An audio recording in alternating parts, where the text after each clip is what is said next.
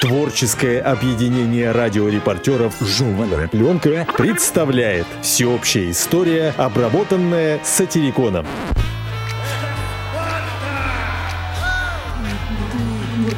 Древняя история. Персы. На Иране жили народы, название которых оканчивалось на Яне, Бактряне и Медяне, кроме персов, которые оканчивались на Сы.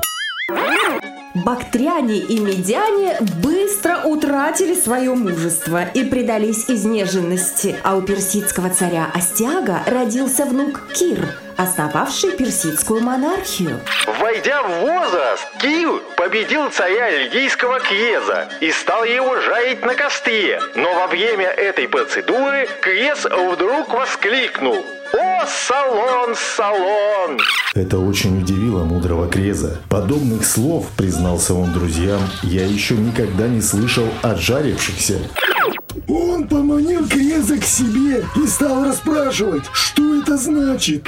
Тогда Крес рассказал, что его посетил греческий мудрец Салон. Желая пустить мудрецу пыль в глаза, Крес показал ему свои сокровища и, чтобы подразнить, спросил Салона, кого он считает самым счастливым человеком на свете. Если б Салон был джентльменом, он, конечно, сказал бы «Вас, Ваше Величество». Но мудрец был человек простоватый и недалекий и ляпнул, что прежде смерти никто не может сказать про себя, что счастлив. Так как Крес был царь развитой не по летам, то тотчас понял, что после смерти вообще люди редко разговаривают. Так что и тогда похвастаться своим счастьем не придется. И очень на салона обиделся.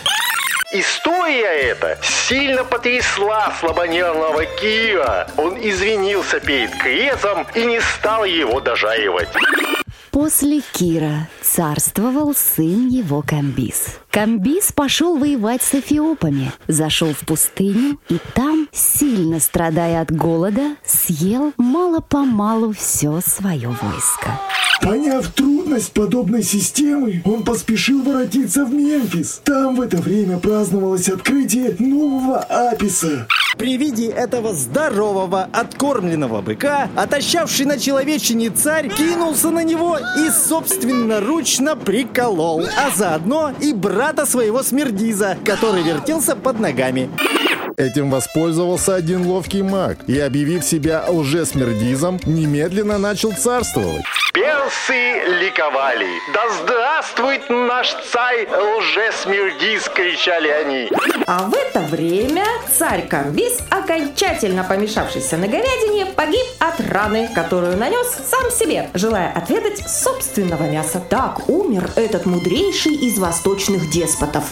Мало-помалу персы стали предаваться изнеженному образу жизни. Перестали ездить верхом, забыли, что нужно стрелять из лука и праздно проводили время, резали правду матку. Вследствие этого огромное персидское государство стало быстро приходить в упадок.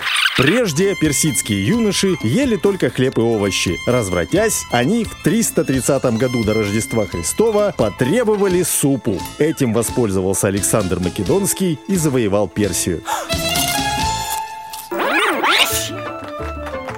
Всеобщая история, обработанная сатириконом. Продолжение следует.